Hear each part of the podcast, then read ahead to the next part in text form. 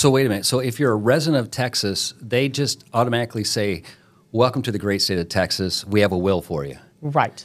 So why would I want to get my own will?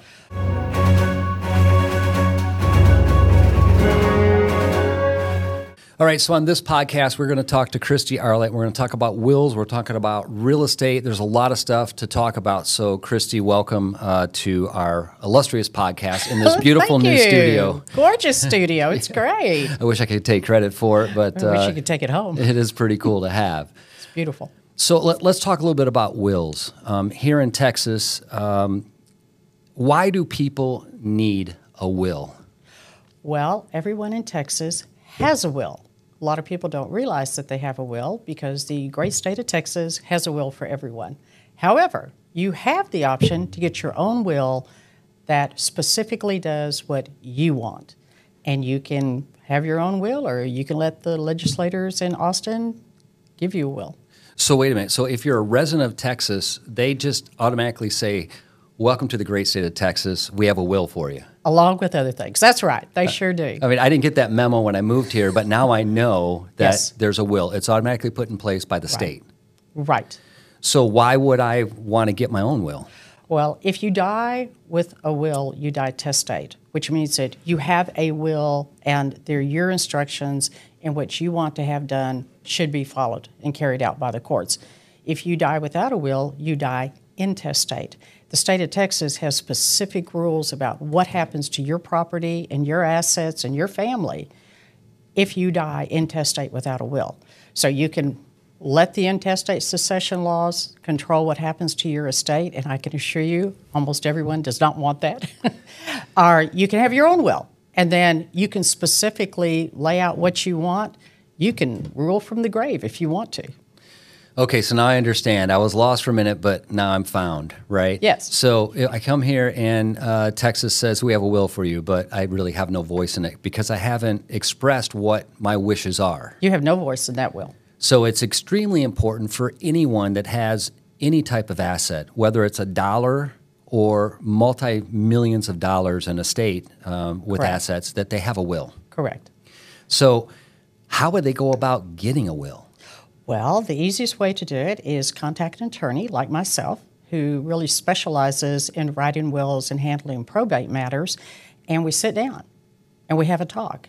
And we have a talk about where you are in life, what you think is your asset, what you think your assets are, what you want to have happen to your assets when you die. And every single person has a different set of facts. Everyone has a different life. Some people are married, some people are not married, some people are divorced, some people are divorced multiple times, some people have no children, some people have a series of children from different uh, other spouses or, or other parents to the children. All of those things play in. Some people have children who have disabilities, and then that's another whole set of issues because do you leave money to take care of them, which then excludes them from being able to have all the government benefits that the government will provide if you have a child uh, who has some issues? And these are just all things we sit down and we talk it through. And the interesting thing, I will tell you this: Yeah, tell me, because so you got, so I'm like enthralled in this. so so often I have couples come into my office. We sit down and we talk. He talks, she talks, he talks, she talks, or he, he, she, she, whatever the combination is. And then they leave. We, we agree on what the wills are going to say. And then they leave. And about an hour later, I get the phone call. Hey, uh, I don't really want it that way. and then we have to kind of dance that dance and, and figure out what to do because everyone's will is their will. Just because you're married, just because you have a partner, uh, just because you may have children together, each person can have their own will. And each will can say something completely different. So I can have a different will than my wife. Absolutely. So, so would a will be just set up for one person for the most part? It's, it's just for one person, the decedent. okay. the person who passes away. The, the decedent is the person who passes away. And the will has absolutely zero effect in life until you die. A lot of people start talking about their will this or this, will that. The will doesn't become effective until you actually die. And then it takes over and it controls all of your assets. It's basically the end of the chapter, and this is the new chapter. The will is the new chapter Right. when you have deceased, when you have passed. So when people come into me and we talk and they think they need a will, and they think that's all they need, I always talk to them. There are all these other documents because they're the statutory durable power of attorney, which controls what happens to your assets while you are still alive. You haven't died yet. There is uh, an, a, a different power of attorney that you can have for people to make medical decisions for you while you're still alive, but you're unable to make your medical decisions. We have a number of documents that I do as a packet. I do the will with these other documents, and in many ways, these documents that are effective while you're alive are really the ones that affect you, because Right. the will doesn't take effect until you've died. Yeah, and last, I don't know anyone that's come back. So Well, Elvis might, It we, may we don't know yet. right? Or yet. Chris Cornell, or some of these other uh, famous artists. Uh, but yeah, for for me, my thought goes to okay, these are my wishes when I'm gone. But you're totally right. There's these other documents that are vitally important while you're alive. Correct. That I think a lot of people don't don't think about. My next question is: Is does that all have to be in an estate, or is an estate something totally different than a will, or do they work together? You're, you, you have different estates. You have the estate while you're living, and then you have an estate when you die. Here's an interesting one. A lot of your assets at death can pass not via the will, but via other documents that you've signed. When you go into the bank and you open up an account, you can open up an account that's called a payable on death, POD, and you can say, when I'm no longer here, the other person on my account can come and get the money, and it's theirs. When you open up a 401k, you fill out a beneficiary form, and that's going to control who's going to get the assets in your 401k. And it's just cut and dry. So someone passes, they, they can go right into the bank or right to the 401k and withdraw the money. Yes, but they have to get a death certificate. Okay. yes, but So pretty quickly, pretty quickly. It takes a while. You, they do not issue the death certificates immediately. And if you, we have probate estate, probate estate is what is going to pass via your will. And to do the probate estate, we have to find the original will. The courts do not like to take Xerox copies. And to get a Xerox copy into the court, you have to prove that the decedent, the person who died, did not destroy the original will. The house burned down. There was a flood. Uh, something happened to the will. So the court then will let you bring in a Xerox copy. But normally they want the original will, which is interesting too, because trying to figure out with our Xerox uh, and copying abilities today, just because we sign everything in blue ink, I always make everyone sign in blue ink. A lot of times you can't tell if that's a Xerox copy. And I have literally been in the courtroom where the judges are holding up the sheets of paper of the will and they've turned them around and they're running their finger on the back of the page to see if there's an impression? an impression from the pen when the person was signing it. wow. And of course, it's interesting because somebody gets their hand on the will and they don't like what it says. What do you think happens to that will? Well, it, it gets thrown out, or it gets oh, destroyed, Oh, or it it, gets, gets changed. found. Okay. It yeah. never gets found. Yeah. So we have ways to protect the will. And this is something that a lot of people do not know. A lot of attorneys don't know this. In every courthouse in the state of Texas, they have what is called safekeeping. And you can take the original will in for $5, a one time charge of $5. They take the will and they fold it up, they put it into a little packet, they seal the it's a little white packet about this big, and they seal it, and on the outside of the packet you write the name of the, the will, like it's the will of Christine Arlitt, deposited on X day, and then I could list on that packet who can come get that will. In other words, nobody's going to get their hands on that will unless they are listed on that packet. So I tell people, look, for five dollars, you don't need to keep a lockbox, you don't need to keep a safe, you don't need to worry about where the will is. Take it to your county courthouse, put it into safekeeping, and let it sit there. And then the court is constantly checking to see who dies. They get reports of who has passed away, and they start checking to see whether or not there's a will there from someone who has passed away. So it's like a safe deposit box. It's- For five dollars. for five dollars. Right. I mean, how how can you beat that? You can't. And it's it's at the court, so there there's no no one's going to say, "Oh, I found this other will." That's the one that's being held at the courthouse. Well, except that there could be a subsequent will. You may write a will.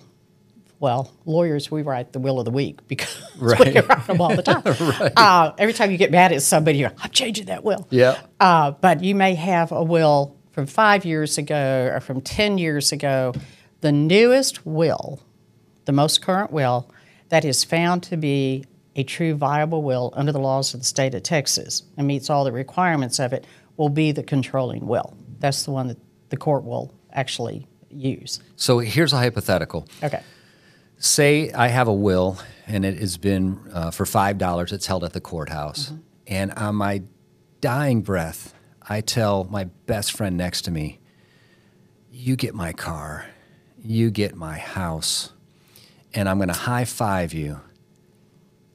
There's no way to document that. There's You better get down to that courthouse and get that will. Yeah. So- or write a new will. right. Now, you have the chance to write a new will. You can write a new will, and that will supersede the one that you put at the courthouse. And I have been in the hospitals literally almost at the last moment signing those new wills.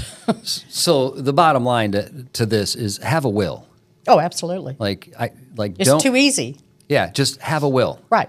Or Right. basically you're going to let the state control what's going to happen with you and with your stuff. And let's talk about what happens. Let's say you don't have a will or you don't have a good will. Doesn't meet the requirements of law. So you don't have a will that the court can enforce. So what do they do? We head into what is called an heirship proceeding, and that's H E I R, like your heirs, heirship proceeding. And you want to spend some money, and you want to have a real fight and some real problems, start doing an heirship proceeding. Because what you have to do, you have to find a minimum, a minimum of two disinterested witnesses who can tell you things about the decedent. They have to be able to tell the court how many times they were married, how many times they were divorced, what happened to each of the marrieds, maybe their spouses passed away. They have to be able to tell how many children they had and which children and roughly the ages. You know, they don't have to have the exact birthday, but they have to be able to identify the children. They have to tell uh, the court whether or not the decedent adopted a child. They have to testify to the court about whether or not the decedent took in a child into their home. They never really adopted them. They never really called them their child. But it was pretty obvious that there was a relationship there. They have to testify to that. Easy enough if you die at age 35 or 40. Well, let's talk about the people who die at age 80, 85, 90. We have a lot 90 now. You can't find anybody still alive who can testify to all of that. Right. Everyone's died off. And that is a real serious problem. And heirship proceedings are expensive. It is not unusual for them to cost well over $5,000. Sometimes there can be some conflict, and then the amount that, of cost is uh, unlimited. and that's if somebody does not have a will. You don't have a will. Right. Right. What's the difference between a trust and a will? Okay. Uh, a will is a document that becomes effective upon the date of death and controls what happens to your assets and your liabilities. A trust is a document that you set up that is effective, or usually is effective, while you are still alive. It can hold assets, it can handle all your business affairs. Uh, if you have assets that maybe your family decides that they, them, the family members, don't want to maintain the assets or, or invest and figure out uh, what to invest in and how to pay all the bills, and they may go to a trust company or to a bank and say, hey, my parents have all this money or whatever amount of money it is, and they ask the bank to handle the estate while the parent they're still alive. They're still alive. And they normally won't do that unless the assets are put into a trust because it just eases uh, the process of taking care of the assets. But trusts are operative while you're alive.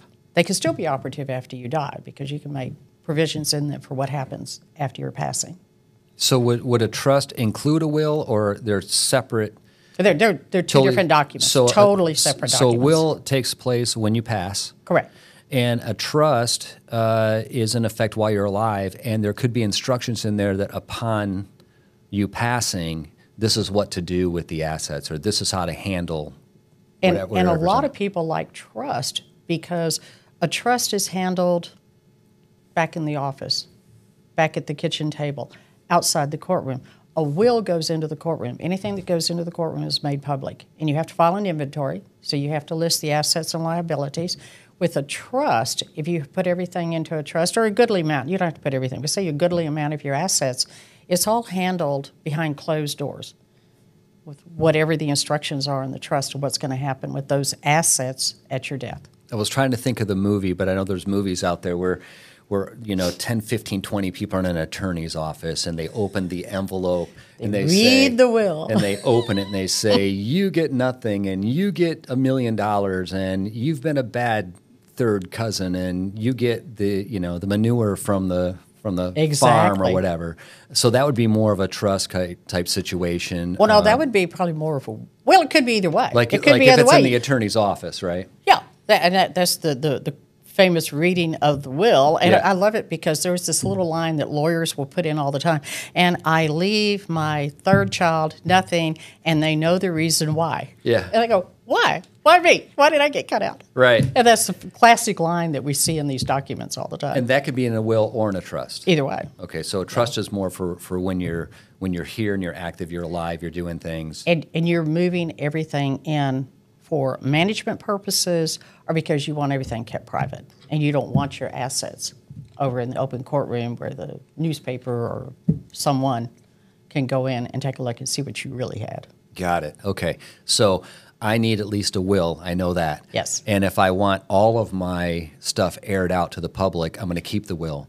But if I want to keep it more private, then I'm going to have a trust set up. Probably. Right. Probably. w- If I have a million dollars or not, depending on, on my will, or not on my will, that's a funny uh, play on words, on what my decision is. I may want to Correct. put a trust together. Right. If somebody dies without a will or a trust, and they've got kids and grandkids and nieces and nephews that want, especially since we're a real estate based podcast, they want the house. What happens then? Well, first thing, we're, now we're in the intestate situation. Died without a will. The laws of the state of Texas, intestate succession, take over. The court has to do an heirship proceeding, and the heirship proceeding is normally someone who's been left behind is the applicant, and they want to get the estate settled up. There's a house. Uh, and so they go to the court and they start this heirship proceeding. The court will then appoint an attorney ad litem, and the attorney ad litem is appointed by the court to figure out who are the rightful heirs. So define ad litem, so Ad- so I don't look like I'm.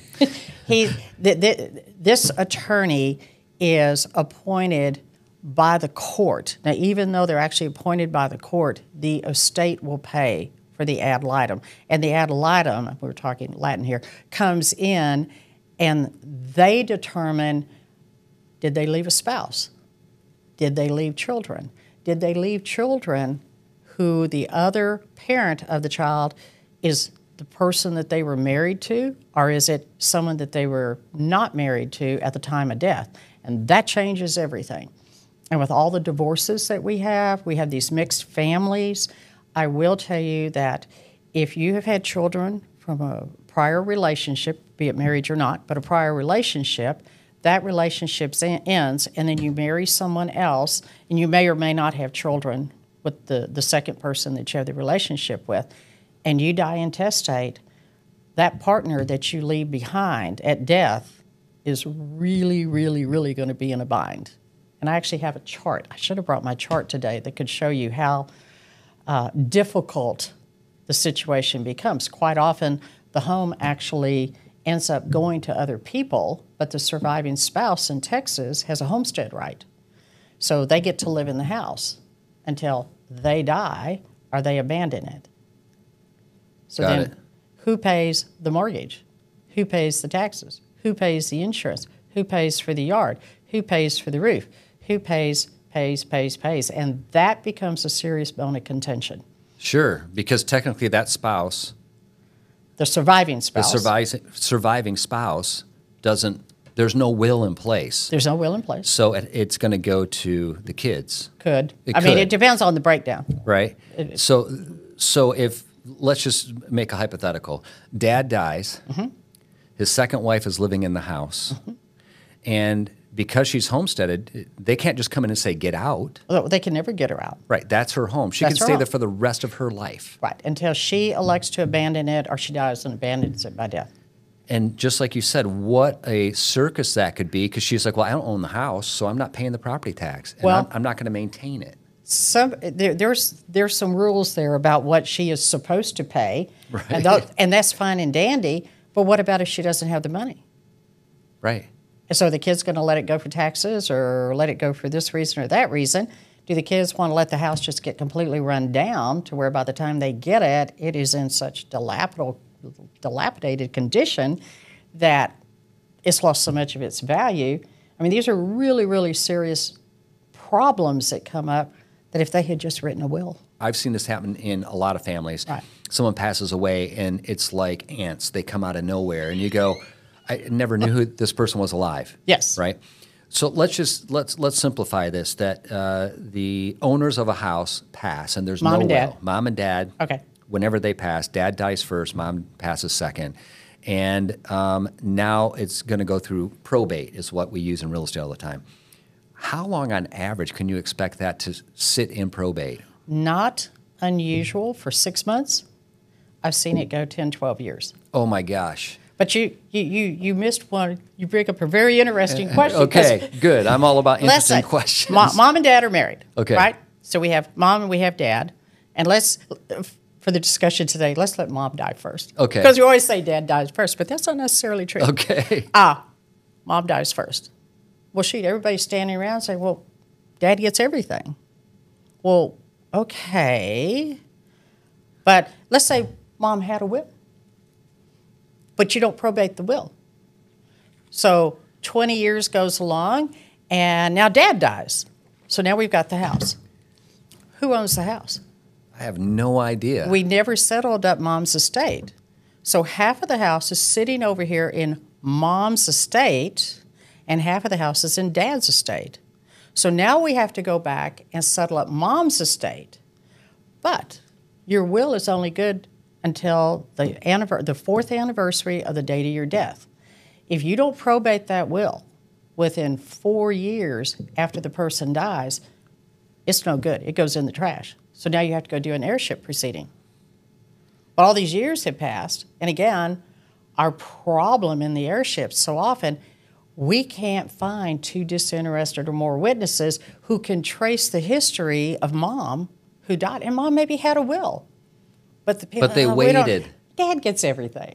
yeah. Yeah, well, not under the law, especially with real estate. So someone passes and they have a will. The thing Probate is, it. probate it right away. Probate it. Get it done. Now that process could take just a few months, right? Because there's a will, a few months, and you just have yeah. a survivor that has to say, okay. and nobody's fighting, and there's no argument. We're in just kind of going in through our the motions. perfect world of love and world. harmony, right?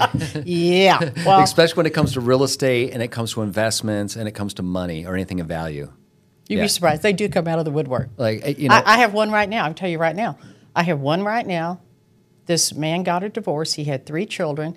As part of the divorce, his wife absolutely demanded that he give up his parental rights. And finally, after a horrible divorce and a lot of fighting, he just threw up his hands and he goes, okay, fine. So his par- parental rights to the three kids 25 years ago or 30 years ago were terminated. Never saw the three kids. Never saw him. And he goes along and he gets married again and life is good. And then he dies in COVID. He just, overnight, within like three days, he had passed away. Those three girls surfaced so fast. and now we had a real problem. sure. And Yeah. it, and it, and you said how long he hadn't seen these girls in how long? Oh, like 30 years. like 30 years and Mm-hmm. obviously and, and that's that is the craziest thing to me but i know unfortunately it's it's human nature when someone passes instead of mourning the loss or along with a lot of people go what's in it for me i mean Exactly. i've seen people fight over a diary i've seen people fight um, uh, argue over who's getting the the Kmart silverware that so and so had. But. Mama always said it was going to be mine. Exactly, and I didn't mean to undermine Kmart, but it's not like it's a huge asset like a No, it's it's not like a really financially valuable, but for some reason somebody wants that clock. Because when I was a little girl, I used to sit and listen to that clock. I mean, you know, Yeah. and and that can start the fight. I mean, just terrible, terrible fights, really unfortunate fights. Uh, you. Uh, let me give you a quick example. Yeah, the kind sure. of stuff that happens because war stories are always the best. Mom has died years ago, and grandma. Grandpa dies, and he dies kind of subtly. Problem with the surgery, so no one was really expecting him. Actually, he was getting ready to get married again. grandpa, who was like 80 years old. Anyway, he passes away, and it's it's really a shock because I mean he was in really good health, but he had this complication, so he dies. So they plan the funeral, and they're at the funeral home and waiting and waiting and waiting. And the daughter doesn't show up. And they're just like, where is she? They're calling, calling, can't find her on the telephone. Finally, she arrives and she's all teary eyed because, you know, daddy had died and da da da. da. So finally, you know, 30 minutes or an hour late, they finally have the funeral. So the funeral ends and it's decided everybody's going to go back to grandpa's house and kind of talk things over, except that when they walk in, the house is totally empty. it's like it's There is gutted. not one item in that house. And she had been over with the movers, and that's why she was late getting to the funeral because she was with the movers getting everything emptied out. Because mommy and daddy always said everything was going to be mine. Oh, so it's not like she had a flat tire and she was late to the funeral. She had been at the house with movers. Those are probably tears of joy. My gosh. but that, that kind of stuff happens all the time. Wow, that just, I mean, I just have a lot going on in my head right now, like what I need to do. I need to have a will. You need to have a will. Even if I just have 20 bucks, I don't want anyone fighting over my 20 bucks. And one of the things that we do with wills, and Texas is actually very gracious about this, you are allowed to leave a memorandum. So you can have this will that disposes of big things. And then we put a notation into the will. I also ask the executor of my estate to honor any handwritten memorandum that I leave behind. And I always give my clients a sample, and I big letters. This must be handwritten on a clear sheet of paper, not even lined paper, just a sheet of paper.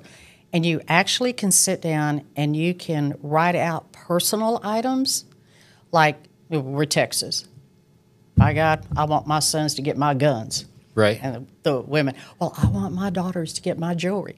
And you can write all that out. And what I have them do, I say, don't talk about the picture hanging over the fireplace because things get moved around. Don't talk about my whatever ring. You know, take a picture of it, get yourself a three ring binder, write out in in longhand, and I give them, I give my clients the sample language that really needs to be in there, and then take a picture, and just number the pictures and put them there. And say it's this rug, it's this picture I'm talking about, it's this piece of jewelry I'm talking about, it's this gun I'm talking about, and be very very specific because I cannot tell you the fighting that starts. I, I can imagine. The picture got moved, and there's some little nothing over the fireplace. Yeah. No, where's the you know the Monet that was Yeah. hanging there? How long would it take to put something like this together? A couple weeks? I would say a couple weeks. I have to get from them, and I always ask them for the exact names that you use.